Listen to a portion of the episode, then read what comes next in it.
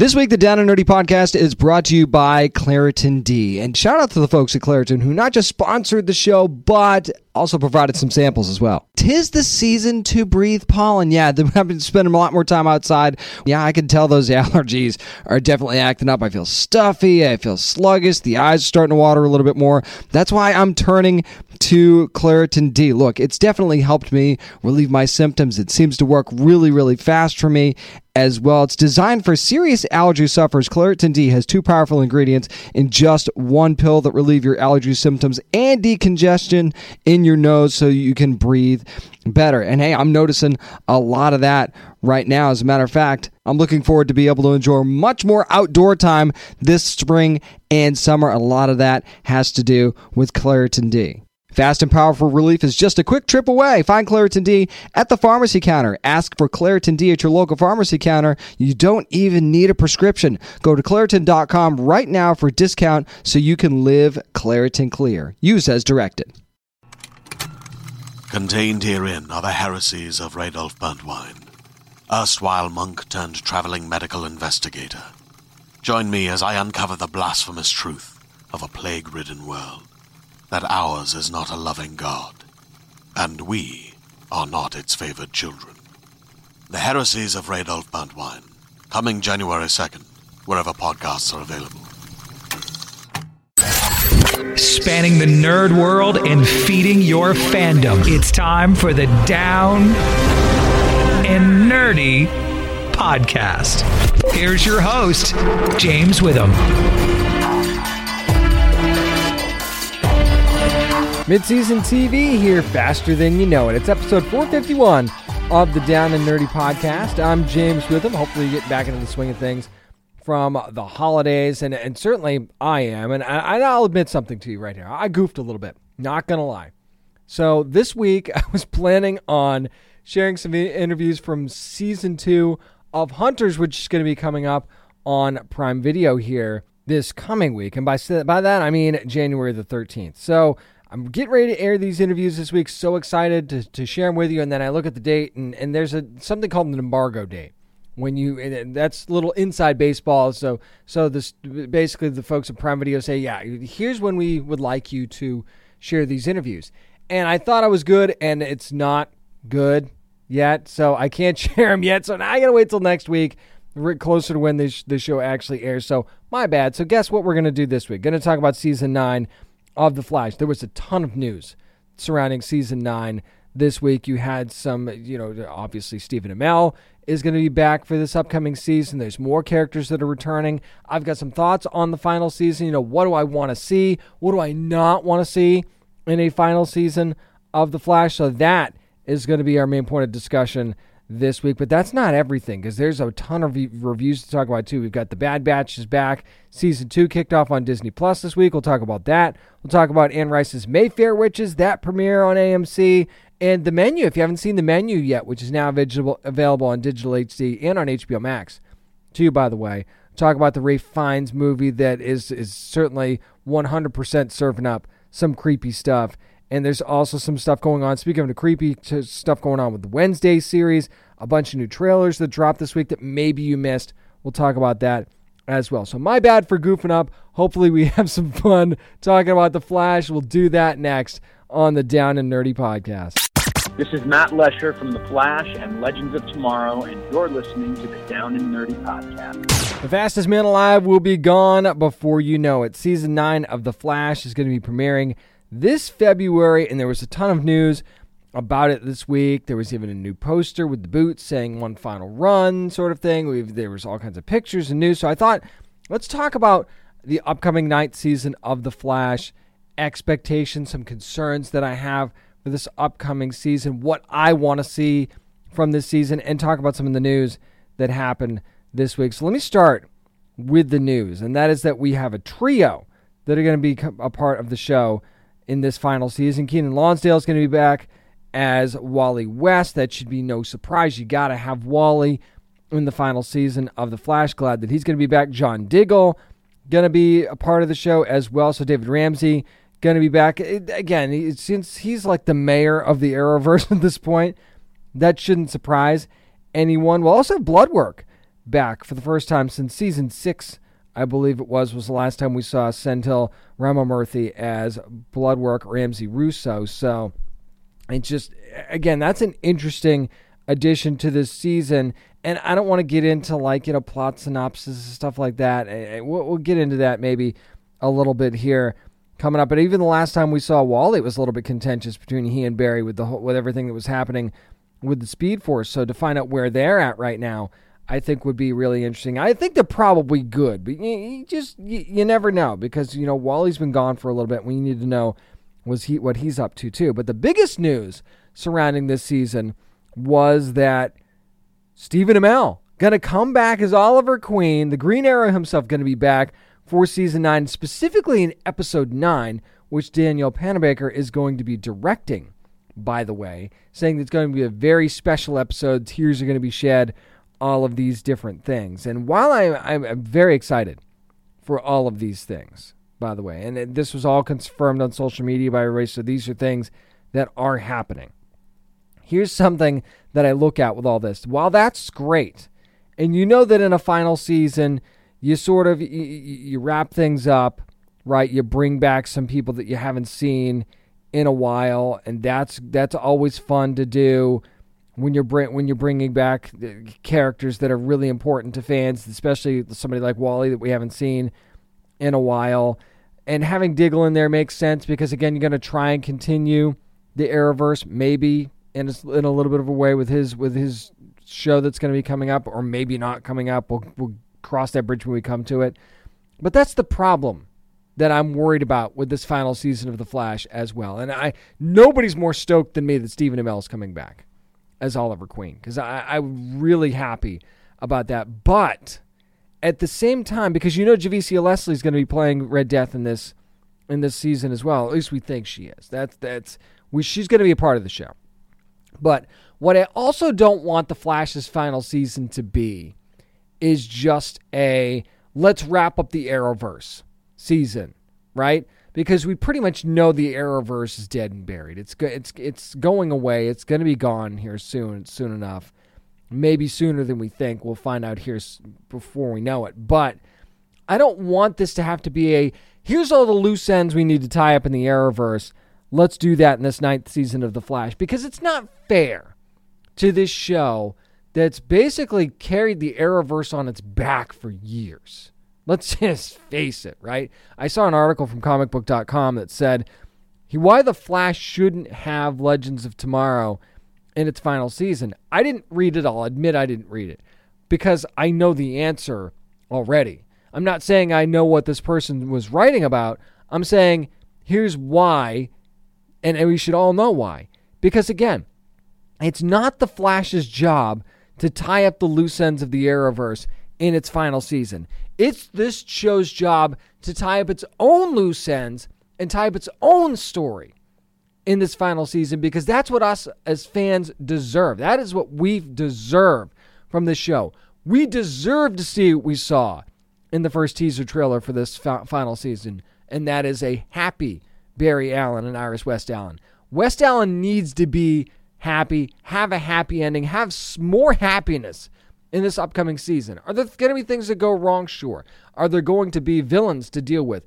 Sure. That's the life of a superhero. But we've seen plenty of happiness be involved with that in other shows as well at times. So it's been so much doom and gloom for this for that couple, for this team, for this family in general that we need to get some happiness out of this. And we don't need to do that by muddling it up with t- trying to bring all of these characters in and feel like we need to tie up the Arrowverse in a, ni- in a neat little bow. That's not what needs to happen. Maybe you're still upset that certain shows ended sooner than you wanted them to. So am I. But do we want to see these things tied up at the expense of what has been a fantastic run, pun intended, for The Flash? No, absolutely not. And we're already seeing on social media, I'm seeing, well, you know, we're going to get Cisco coming back for a little bit. Are we going to get this character? Are we going to get that character? I mean, maybe, right? I want to see Cisco again, but where does he fit in to the finality of the story? Don't know. Wally makes sense to me. Cisco doesn't not make sense to me.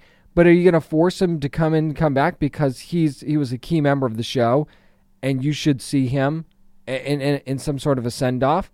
Maybe you should, right? Maybe if it makes sense, maybe if it's like a cameo or something like that, and it makes sense, let's do that. There's a reason that they're bringing Oliver Queen back. I'm convinced of that. Because A, because Stephen Amell wouldn't come back unless there was a, a, a good reason to. And he, I know he tweeted, you know, when when Barry calls, you know, Oliver answers sort of thing, and that's very true. And that's maybe the main reason for him coming back. Barry just needs the help of one person that he knows he can go to for it. Now, how he makes that call, I don't know. And you know what I'm talking about because you know, you know what what happened with the end of Arrow and the end of, of Oliver Queen and things like that. But like, there there's a way. There's there's got to be a way. Something something is is going to be done, and you know hopefully it's not Barry screwing up the timeline for like the 60th time on this show. But but again, that's my one concern is that I know Eric Wallace knows better. I've I've confidence in Eric Wallace that he's going to be able to execute this stuff and, and everything will be fine. But I'm just worried that you know the powers that be that the all-encompassing view of things is like okay we left a hole here in the arrowverse Let's just go ahead and fill that up. We've eh, because here's the thing. If we had more episodes in this season. Remember, there's only 13 episodes in this final season of The Flash. If there were more episodes, then I would say, you know what? Let's do a short little run to tie up Batwoman. Let's do a short little run to tie up maybe some loose ends from Arrow or some other character arcs and stuff like that. I want to focus on West Allen in this season. Like, really, really want to focus on them specifically because they deserve that. We gave Killer Frost and Caitlin, we gave them their moment, right? I think that we've given them their time. We gave, I mean, even uh, you know, Allegra and Chester's story that they focused on a little bit. We, we you know, I'm not saying that's not important at all, but it, come on, this is the final season of the Flash. This is important.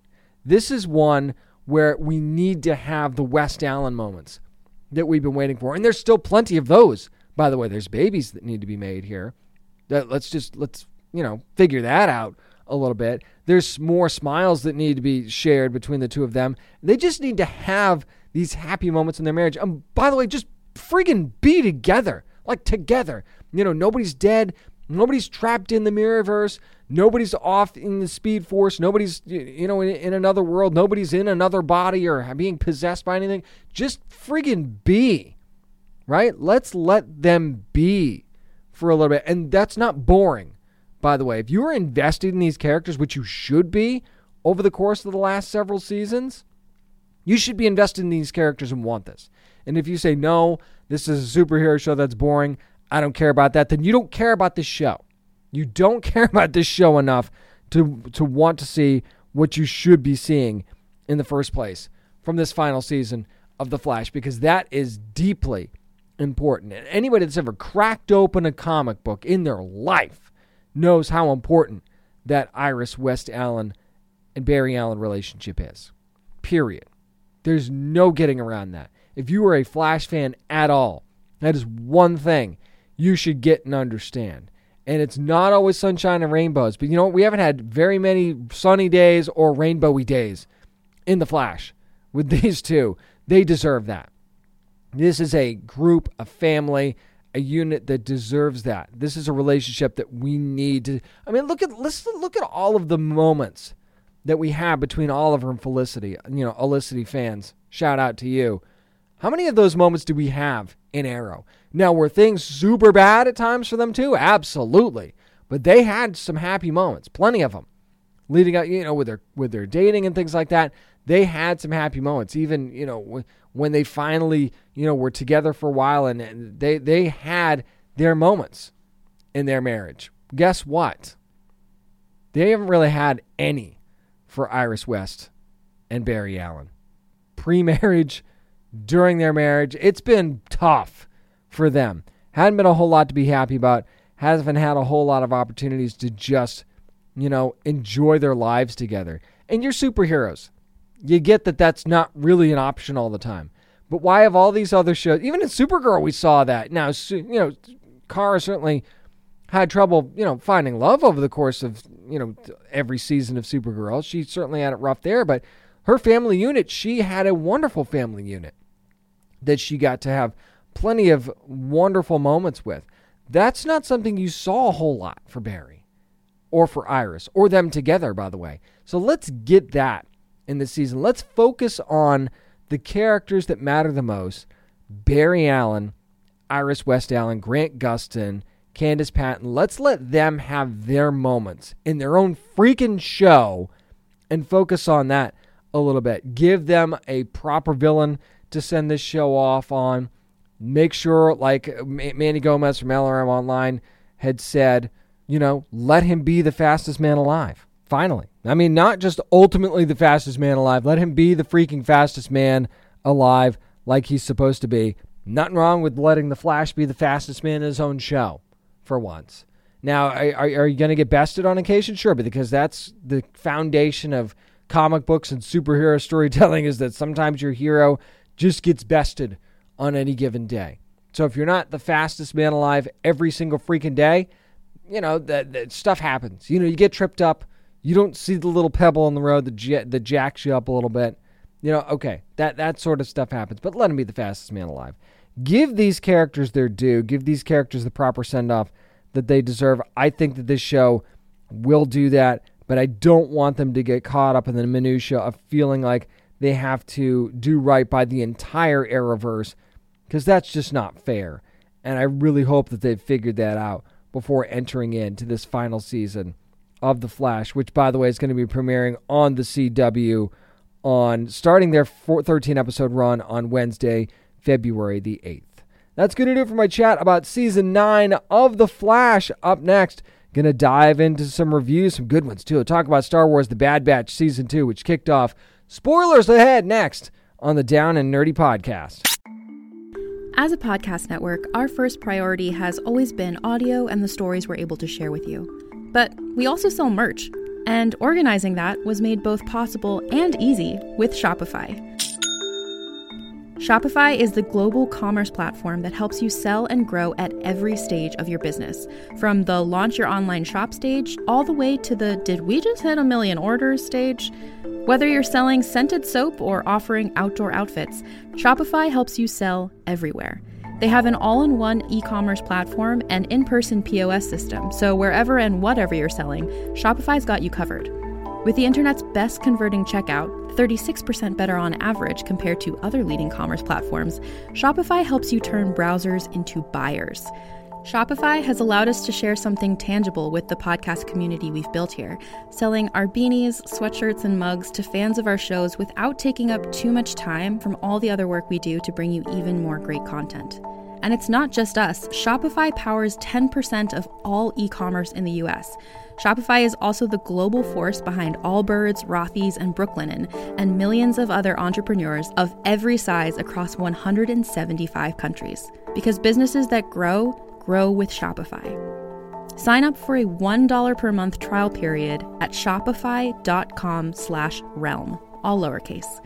Go to shopify.com slash R-E-A-L-M now to grow your business, no matter what stage you're in shopify.com slash realm.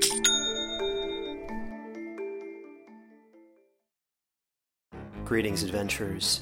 Today we're excited to introduce you to a new story Dark Dice, a horror podcast that blurs the line between actual play and audio drama, where the story is determined by the roll of the dice. Six adventurers embark on a journey into the ruinous domain of the Nameless God. They will never be the same again. One of the players is not what they seem after a doppelganger a creature that can assume the form and voice of whatever it kills, infiltrates the team. As the players are picked off and replaced one at a time, can they figure out who the monster is before it's too late? Can you? Here's a quick example of what our show sounds like. The uh, shambler with the jar of liquid inside of him. Soren Arkwright let loose an arrow that cracked the glass, passing through the spine of the creature. The shambler still managed to maintain its forward momentum, but stumbled as it eagerly tried to bite and swipe at Soren, landing near his feet. As Jeff Goldblum has now joined our cast, Dark Dice is available however you listen to podcasts. Yo, yo, this is Camrus Johnson from the cast of Batwoman, and you are listening to the Down and Nerdy Podcast. The Misfits are back and they have a new mission. Season two of Star Wars The Bad Batch is now streaming on Disney Plus, or at least the first couple of episodes are. Anyway, I want to do some spoilers with this since the episodes were out a few days ago. I think that that's kind of enough time to do some spoilers. So if you haven't watched season two, episodes one and two yet, you might want to, you know, skip ahead a little bit so you don't get any spoilers here. But this actually takes place a few months after the events of the end of season one. And yes, the Bad Batch does have a new mission. This is actually a mission that could set them free. This this one this is like, you know, go ahead and go retire on an island somewhere type thing. So they're going after Count Dooku's war chest. Well, of course, yes, the Empire has beaten them there, and now they have to try and find a way to smuggle it out of there undetected. Now, if you watch these episodes already, you could see that that didn't happen. You could probably assume that that wasn't going to happen anyway. You, you knew that it wasn't going to just go that smoothly for them, right? So I got to say, and I'm not going to get into detail, all these you know deep details of all the episode, but I thought it was you know very action packed, very well put together. The stakes were high, and you know you don't necessarily think that anything bad's going to happen to the Bad Batch, to this elite group, right in the beginning of second season. But I mean, we say, hey, we've seen some of them get captured before. We've seen some of them tough spots before, so you never really knew what was going to happen. And also with Omega, too, because, you know, Omega gets right in there now. You could see that she's really becoming a part of the group, even though, you know, Hunter still wants to kind of keep her at arm's length, keep her safe. She's just going to jump right in and do her thing and try to help out as much as she can. So, and, and she's learning a lot, too, thanks to Tech, which is really a really fun dynamic between the two of them. But we also see that there's a little bit of dissension because Echo thinks they should be doing more to battle against the Empire, and Hunter just kind of, you know, he wants Omega to have a normal life. And I think, you know, as much as he wouldn't want to admit it, he wants the same thing. So, you know, there's a little bit of push and pull there as to whether or not they should be going after the Empire or not. And, you know, Omega picks up on this. And it's not easy for her, so that, that causes her to, you know, maybe make a couple of reckless decisions, puts herself in harm's way, puts the team in harm's way as well. And Echo, you know, has to keep, you know, put a little bit of ownership of that as well. But it seems like slowly but surely everybody's coming to the realization that no matter what, your problems aren't going to be going away anytime soon. You know, just one heist isn't going to be enough to just make all of the problems with the Empire go away. And them being right on your tail because they don't want you to exist. That was one thing that was made very clear in these first couple of episodes, too. The Empire doesn't even want to acknowledge that this team exists. This is this is a mistake that they need to clean up. This is a mistake they want to act like they already cleaned up so they could just move on. And you saw how far they'll go to make sure that that's the narrative and that that gets covered up. You saw how far they will go to do that at the end of the second episode. But this show just keeps proving why it's probably one of the most underrated Star Wars series in a while, or maybe ever if you want if you want to go ahead and go out there because you know the the Clone Wars much beloved by fans. You know a lot of the live action series been loved by fans as well. This is one that almost kind of gets forgotten, and it's funny because that's it's it's almost like the the group of the elite group themselves, right? It's almost like the Bad Batch themselves. You almost forget, you, you almost get forgotten, but this show really does. I mean, story wise, it brings it every time. There's really, really good action. It's animated extremely well. It definitely gives you Clone Wars vibes when you see it with at least with even more of an enhanced type of animation style because you know several years later you can do more things with animation now than you could when the Clone War, than than you could when the Clone Wars first came out. So this is just one of those things where and and the story deepens, I think, in this season because we're going to see, you know, what how far they're willing to go to go after the empire or not, and how much this dissension will end up affecting the group at some point. Because you even see that at one point they, you know, Hunter's like, I don't want to go after the war chest, and he they the group outvotes him, you know, and, and Wrecker says, you know, hey, we had a vote, we want to go after this thing. So it's just interesting that it was a follow the leader type mentality before for them, and now it's like, you know, uh, we want to make sure that we're doing what's best for the group, best for everybody. And and Hunter's not necessarily lost his way on that, but you could tell that you know he and his heart's in the right place. He wants to do what's best for Maggie. You appreciate that, but how much that's still going to be a problem going forward, I think will be interesting. I think that these first couple of episodes might have been a turning point for that, for sure. So I'm so excited that the Bad Batch is back. Get new episodes every Wednesday on Disney Plus. Could be a really intriguing season. And again, to see, and we know that Rex will be back, Fennec Shand will be back as well. So we'll see what their roles are going to be coming up a little bit later on in this season. But where the story goes for this group from here, I think will be very, very interesting as far as the future of Star Wars storytelling here is concerned. That's going to do it for my review of the first couple of episodes of Star Wars The Bad Batch. Up next, we'll go to AMC, talk about Anne Rice's Mayfair Witches. The premiere of that one, spoiler free. We'll talk about that next on the Down and Nerdy podcast. This is Summer Bishil from The Magicians, and you're listening to the Down and Nerdy podcast. The Immortal Universe is expanding on AMC Plus. Anne Rice's Mayfair Witches is going to be premiering this weekend on AMC and AMC Plus. I say the Immortal Universe because this is now a connected universe with the Interview with the Vampire series that's happening on AMC as well. So, but you know, you're not getting a whole lot of connection in this first episode. So, you know, don't be looking for things like that. You know, this is just very much an introduction to the story, which again, spoiler free here since this thing has not premiered yet on AMC. So I want to go ahead and do this spoiler free. And what you're following is the story of a neurosurgeon, Rowan Fielding, who's played by Alexandra Daddario, who kind of finds out that she is a she is a heir to a family of witches. Now, do you get all of that right in this first episode? I could tell you that you, you, you, don't, but you see the very very much see the beginnings of that. That's just the description for the series that we get from the at the very beginning, and of course you see some of that in the trailer as well. What you do get is a this is very much this first episode is very much an introductory episode. You get to learn about Rowan. You get to learn about you know her family, a little bit about her backstory. But there's another timeline at play here.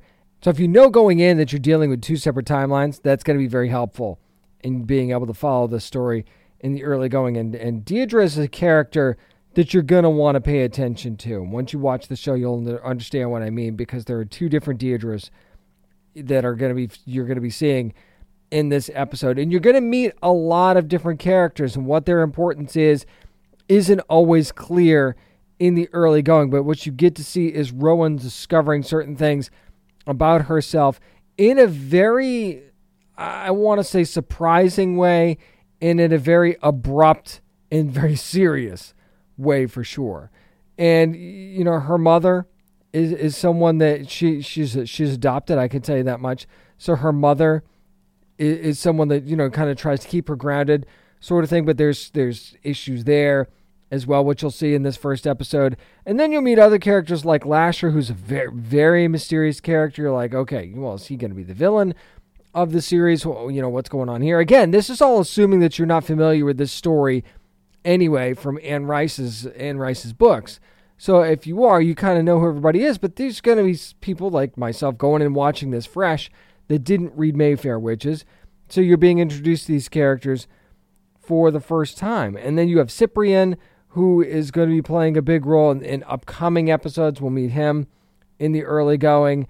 And there's just a lot going on here. And it's almost like a hey, imagine this happened to you sort of thing. And Rowan's got her own problems in her life anyway. She might be a neurosurgeon, but there's more to it than that. And and in being a woman in that field, uh, that that certainly plays a role in this thing as well. And certain people that she meets, certain pressures that are happening in her life, and that can sometimes be a catalyst for something that's you know hiding deep inside you that you didn't know was there. So you have to consider that when you're watching this show as well. So again, I'm not spoiling anything here, but what this episode does is it very much sets the table for what you're going to be seeing in future episodes of the series. So uh, just think of this as a little bit of an introduction, and a couple of times you'll you'll you'll see what's going on here, and you're like, oh, re- what? Don't do that. What are you doing? Or you're wondering if you should be paying attention to something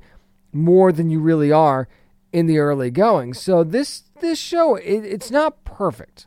Okay, if you're expecting it to be a little bit more like Interview with a Vampire, I don't know that I would liken the two together, even if they are in a connected universe. I think they feel like very different shows, vibe wise and tonally, going into this first episode. Anyway, it's hard to tell based on just one episode which is all I can judge it on right now because that's, you know, all that's going to be debuting. I can't tell you about the whole season. I can only tell you about just the one episode for now. I think it introduces its characters well. I think it gives you some backstory on those that need it immediately. I think that it also leaves mystery where mystery needs to be left. Does it make a couple of leaps in this first episode where you're like, I wish I'd have gotten a little bit more on that before you went ahead and just made that jump and moved on. Yeah, there's a couple of things, especially that involve Deirdre, that I'm like, okay, you know, we could have gotten a little bit more of that before you just kind of jump and get to the point. You understand why they do that. At the same time, you understand why they do it, but it's maybe, again, something you could have added a little bit more depth to and maybe saved for a little bit later on in the season. But there's still plenty of mystery at play here, even though there are some pretty significant reveals in these in this first episode. You're gonna you could tell you're setting the table for more here, and there's a lot of uneasiness about this first episode as well, with involving several of the characters. I think that that's a really smart move. So you've got my interest peaked. Now, at the same time, I wasn't wowed by it, but I was still intrigued enough by it that I'm like, okay, yeah, this, this, I, I'm interested to see what happens. And Alexandra Daddario does such a good job as Rowan. I mean, she definitely nails it. And I think that Jack Huston as Lasher also very, very good, even though we don't get to see him quite as much in this first episode. You could definitely tell we're going to be getting more Lasher here coming up. But those are, you know, two of the characters I certainly have my eye on for this thing. But hey, Anne Rice's Mayfair Witches, definitely one I think you're going to want to at least give it a shot premieres Sunday, January 8th on AMC and AMC Plus. Make sure you also watch episodes every Sunday on AMC because that's where you're going to be able to get them. This first season, again, has potential, doesn't have me hooked yet, but I'll stick with it and see where I'm at in a couple of episodes. That'll do it for my spoiler free review of Anne Rice's Mayfair which Witches, the first episode, anyway. Up next, going to switch gears, talk about The Menu, brand new movie from Searchlight Pictures. Talk about that next. I'm James Witham, and this is the Down and Nerdy Podcast. Hi, this is Emilia Jones from Netflix's Lock and Key, and you're listening to the Down and Nerdy Podcast. If you ever wanted to be a foodie, this one might just change your mind. The Menu, brand new movie from Searchlight Pictures, is now on digital HD, as a matter of fact. It came out on Tuesday. Still going to do this spoiler free, though. I want to let you know that Searchlight Pictures did give me a free copy of this digital movie for review. All opinions here are my own.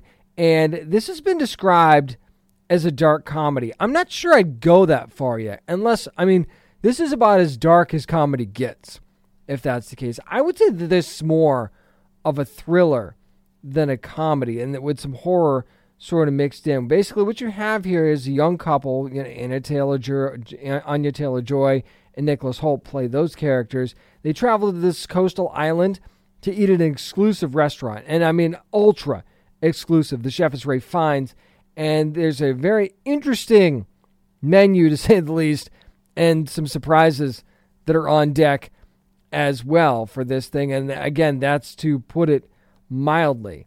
What this really is, kind of, it's almost like a commentary both on like the, the, foodie culture in general and how ridiculous it can be at times. I mean, even if you just scroll through TikTok, you'll get plenty of that for sure. But it also, you know, is a jab at pretentiousness and, and, and social structure and social class and, you know, the, the, the haves, not necessarily the haves and the have nots, but the haves and the elitist crowd. It's very much a, a, a commentary against that and, and very much an extreme way to bring certain things out about certain people and bring things to light and, and and expose people and you know put their feet to the fire a little bit especially when they think that they're untouchable. And I will say that, I mean, and this has been said plenty if you read reviews or see reviews of this movie for the menu, but I mean, Ralph Fiennes is is really, really incredible in this thing, and he just finds this way to make you ultra uncomfortable as this thing goes. I mean, it starts off, I don't want to say innocent enough because I'm not sure there's really anything innocent about this movie, but it starts off somewhat normal and really starts to it's not taking an abrupt turn. It's not like something suddenly happens and and things take a turn for the for the worse. It's it's a very much a slow turn towards chaos. And it's you, you see that everything seems normal. You know the food's coming out. The restaurant is every bit as exclusive as you think it is. Something, you know, seems a little bit off center right away, but you're, also eating in a restaurant that's in an, on an island. So come on. I mean, it's something's going to be weird about it anyway. But then you see it slowly start to unravel after that. And I mean, you want to talk about stuff that comes out of left field. And I'm not just talking about the food. Some of the things that happen in this thing, it, it is a slow turn towards the madness, but at the same time, there is some shock value to this thing as well. There was definitely a couple times where something happened and I was like, whoa, that did not see that coming. You know, d- d- definitely did not see that coming and not sure that, you know, and, and it's just going to make you squirm a little bit at times. And again, not just because of this menu, but it's, there's something so simplistic about this way the story is told because there's so much normalcy in a weird way. You know how like they said Seinfeld was a show about nothing. Well, this very much times the menu is a movie about nothing other than these groups of people, you know, these each individual tables and each individual groups of these people that are eating together and how they're going about their own lives and how each of their lives starts to get exposed little bit by little bit while they are at this restaurant. That's the best way that I can really think to put it. And Anya Taylor Joy's character in particular is one that is very, very interesting and keeps you guessing. But it's also very interesting, and she's one of the characters that you definitely want to pay attention to because it's almost like a okay, who in this group doesn't necessarily belong? Who stands out? And you automatically just kind of pick her out of that just based on vibe alone, I think, or at least I did anyway. So I was keeping a close eye on that character throughout this movie, and that turned out to be the right call. So again, just you know, giving you a little bit of a heads up there. So this movie is it, it's almost I won't say that it's it's superb. I don't think it's it's like a, an undeniable amazing movie. I think that there are definitely times where it drags on a bit. I think that it, it takes a couple of leaps with its characters without some backstory that it didn't necessarily need to take. I think that you know veering off course a little bit a couple times and, and lengthening certain things. There there could have been more moments where there was like false hope. I think that that's one of the things in a thriller like this you have to kind of try to have. That's one of the tropes you need in a thriller, and you do get some of that. But I think they could have actually done with a little bit more of that. But I do think one of the most brilliant parts about this movie was how it ended and what what was the certain thing to sort of throw everything off of its path. And I'm really trying to describe this thing without spoiling anything. And I know the movie's been out, but it just came out on digital, so if you've been waiting for it on the digital, I don't want to spoil it for anybody that hasn't seen it. But there is a simplistically brilliant thing that happens with two characters in particular, two of the main characters in this movie, that makes things. It, it, it's almost like the the secret password, if you will, right? It's almost like figuring out that piece of the puzzle that nobody else figured out, and that is the only thing that I'm going to give you. It's it's paying attention to small details and realizing that somebody might be a little bit smarter than you thought they were initially and how it all works out is is the most brilliant part of this whole movie. And again, there's there is some shock value there. That's not exactly what this movie's going for. It's going for eh, definitely having some commentary, social commentary there. It's going for aesthetics for sure. It's brilliantly shot. I could tell you that. There's even if you buy this on digital, depending on where you're where you're watching it, there's plenty of special features that are involved as well. And you get to they get a look inside the menu, which is one of the big featurettes. And they actually do a first course, second course, and a dessert menu for that. And it actually takes you in. It's like the dessert sequence is pretty lavish and pretty crazy in this thing. And that one of the featurettes kind of takes you through that sequence and the costume designs as well, which were very, very unique. So that's something that if you get this on digital, it you're I think you're going to want to pay attention to these special features and maybe get a little bit more answers in in that realm in doing that. So the menu from Searchlight Pictures has definitely been much talked about. Critics have loved it. It's one of those th- movies that maybe tries to be something a little bit higher than it actually is, and maybe you get a pretentious vibe from it. But I think that that's on purpose because the the commentary is about the pretension and why it's I don't want to say not necessary, but certainly not you know widely accepted in society for sure, and nor should it be necessarily. But I mean, it's one of those movies where you see it and you you take it for what it is, and you make your own opinion about it, whether you dig it or not. But it certainly has some very interesting and eccentric characters that will keep you guessing throughout the whole thing, or at least I think it will anyway.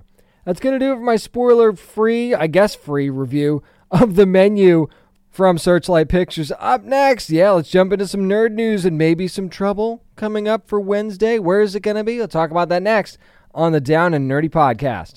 Yeah, brother. This is Josh Segarra, and you're listening to the Down and Nerdy podcast.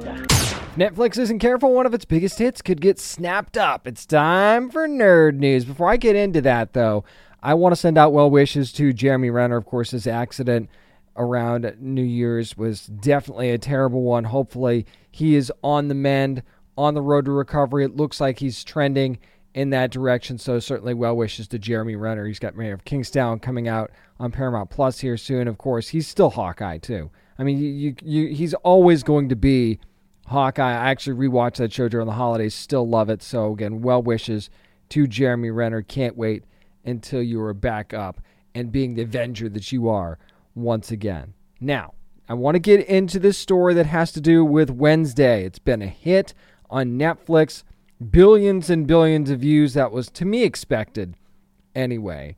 And the problem is in the logistics here because you're like, where's season two? It's got to have a second season, right? And you've been waiting and waiting and waiting, patient. Like, what's the deal, on Netflix? Is this just Netflix being Netflix, or what? What's the problem? Well, the problem is, is that Netflix doesn't own MGM. Amazon does. So Prime Video could be trying to snatch Wednesday out from underneath Netflix. I think this uh, this was first reported by Collider. It's where I first saw it. Anyway, so apologies if if you see it on Collider and they've got the source. That's they they'll tell you who the original source was. But the first place I saw it was on Collider, saying that Prime Video could be set to take Wednesday from Netflix and get their season two on the Prime Video streaming service. Now, a- Amazon acquired MGM, which produces Wednesday. Netflix didn't commit to multiple seasons of this show right off the bat, and that's not a that's you know not an uncommon thing, by the way. It's more uncommon to see something like when you saw Warner Brothers putting Rings of Power on Prime Video. Well, Prime Video, Amazon said, yeah, we're, we're going to want a second season before the first season even airs. You lock that up because you don't want to even have the possibility of it going anywhere else. Seems simple, right? Well, you know, Netflix, you can't really blame them for only having one season of certain shows because, again, you never know. And Netflix has certainly had their fair share of misses. Now, you could argue that, you know, hey, you saw it, right? You, you had to know before it premiered that it was going to be amazing. And I agree with that. You certainly had the chance to renew this before this deal went down with MGM, and you know you you take the guesswork out of it. So that's that's very true, and it's it's vulnerable, but it's not a done deal. Just because MGM produces this thing and Amazon owns MGM, doesn't mean that Wednesday couldn't stay exactly where it is. As a matter of fact, if you saw earlier in the week, actually yesterday, I believe it was. Now remember, this is recorded on you know Thursday, Friday. So when I say yesterday, this past week, Netflix sent out a very cryptic tweet where it was just Wednesday typing on her typewriter, of course. And could we be getting season two news by the time this podcast drops? Maybe. But it looks like Netflix will probably hang on to this thing. And I'm sure that a deal was struck at some point because, listen, even though Amazon purchased MGM and MGM produces Wednesday, there's also something to be said for keeping a show where it is. You know, where everybody already knows where it is where everybody's familiar with finding it and things like that, and, and just where everybody's just comfortable right now. Because either way, MGM's still going to get some of their money out of this. They're still going to get money even though the show is on Netflix, okay? And Netflix gets theirs too, and everybody's happy. So moving this to Prime Video to me would only logistically cause a problem with with delays in getting the, the season filmed and giving getting everybody back on board and you then you're looking at potential casting changes because of delays and things like that. How many times has that happened where something just gets delayed so much where somebody that's involved with it, whether it be a writer, director, any of the actors on the show go, you know what, I, I've got other stuff that I need to be doing and I can't wait for this forever, so I'm going to have to pass. Could you imagine if Jenna Ortega, for some reason, couldn't come back as Wednesday Addams and had to drop out because of delays and things like that? I'm not saying she would. I think she'd bend over backwards to play this character again. But I mean, again, this is not the only thing on Jenna Ortega's plate right now. So it's not like she can just drop everything whenever she wants to get this thing done. But you know, there's other casting changes that would be hugely uh, important too, if that were to happen. So you just got to be really, really careful with something like this, and I think it's going to end up staying put. I think that's what the news is going to be. It did. It was very much up in the air earlier in the week but it looks like things are going to stay on Netflix for now. But still bears watching, especially not just for this upcoming season, but future seasons as well, because I think this is a show that we definitely want to run more than just a couple of seasons. And I'm still looking for my Uncle Fester spinoff too, by the way. I mean, if if if we want to do that on Prime Video, I'm fine with that. You want to move a new show there, or if you just want to keep it on Netflix, then everybody gets to make money and everybody's happy. Ah, streaming wars be damned. Let's all share together, shall we?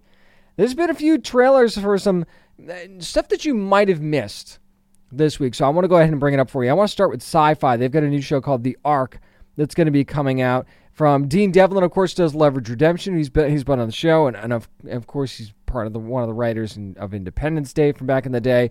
So The Ark going to be coming out on February the first on sci fi. I believe that's a 10 p.m. premiere, by the way.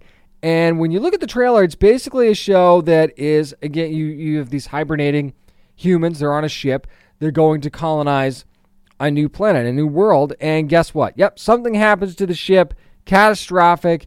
Everybody that's in charge dies, and there's still, you know, at least a year left of travel till they get to the planet that they're trying to get to.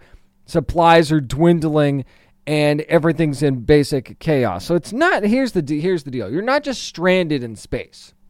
That would be frustrating enough, and that's certainly something that we've seen before from science fiction, but how much more frustrating it is is it when you know where you're going, you know how to get there, but you're still so far away and you're not exactly sure if you've got enough resources to get there in the first place. And oh, by the way, everybody that was in charge of this stuff in the first place, they're gone now. Now, they even says in the trailers like, you know, we got some brilliant minds on this ship, let's figure this thing out. But then you go a little bit stir crazy with the sense of urgency and the fact that not all of your ships survived this thing, so you're you're you know closer quarters than you were, and again, some of the supplies were probably damaged along with the people that died in this thing too. When whatever happened to the ship, so you have to stay on course and stay alive. You're still going to try to make it, so it becomes this tale of survival, tale of exploration, sort of thing. There's a lot of new faces that you're seeing in this cast. So it's it's one of those sci-fi shows where you know you're not necessarily familiar with a lot of the faces and the names, but it's sci-fi being its namesake. It's sci-fi being science fiction again. And that's not something we've gotten a ton from sci-fi. Don't get me wrong, I love what sci-fi does. And, and occasionally they'll come up with a really big smash hit that's a really good show. Resident Aliens is basically a very good example of that recently. And I think this is one that actually has a chance because, again, sci fi, and I don't blame them for straying off the path of straight up science fiction, but this is sci fi being what it was originally created to be. And that just puts a smile on my face for some reason. And I think the creative team involved in this thing as well knows how to tell the good story. So I have confidence in this one that it's not going to be just full of tropes left and right, that this could actually have a chance to be something that's really, really good. Plus, when you create, when you combine Dean Devlin with Jonathan Glassner, who created Stargate, Stargate SG 1, that to me says right there that you know, you've got a couple of science guys from science fiction, and of course, you know, Dean Devlin was involved in Stargate as well. You've got guys that know what they're doing in this genre, so that's why I think this one has a chance to be special. February first, that's a Wednesday, by the way, is when the Ark premieres on Sci-Fi. I'm gonna have to try and get some interviews for that one too. Another trailer that dropped this week was on a Prime Video show called The Consultant, which is going to be coming to the streamer on February the 24th. Now this one is basically you thought if you ever had a creepy boss that you just you always just you wanted to avoid him or her and just gave you the creeps all the time and just did some really weird stuff. Well, this takes it to another level because Christopher Waltz plays Regis Patoff, and he's basically brought into this, you know, app gaming company and it's the guy you, you bring in to try and make the company better sort of thing. You know, you, you, your our company was doing well, but now we need to do better. We need to change things up. So he does, you know, he he, he puts new demands on the employees and really awkward, weird stuff, and you know, like, and you start to realize, oh, this is like life threatening stuff. And he, he even says, you know, yeah, you've got to hate me, hate me. So he's he's very much not a people person. He's not an employee's boss for sure, or consultant, whatever you want to call him. That, that that is what he is. And by the way, if this all sounds familiar, this is based on the novel from Bentley Little in 2015 of the same name. So if you've read The Consultant, you're kind of already familiar with this thing. But it's it is very much not just a boss employee relationship type show. There's definitely a thriller element involved here. Uh, I mean, there there's a, a little note in the notes from Prime Video that say that you know comedic, and I'm not sure we're going to get a ton of that. Not from what I've seen, anyway. But I've just talked about a, a, movie a couple minutes ago, the the menu that was billed as a dark comedy, and I I didn't chuckle. I'm just saying, and that's not a bad thing either. By the way, this should be a thriller. I don't know that we need a comedic element to this, and maybe it's something that'll make you you know maybe laugh uncomfortably, sort of thing. I don't know, but I it, again, it, will be very interesting because I, I think this is one where you look at a guy like Christopher Waltz, who's an incredible actor, and you just know that he's going to bring it to this role completely. So again, this is another MGM TV produced series, by the way, with, along with Amazon Studios. So we'll see how this thing goes on February the 24th. That is the consultant.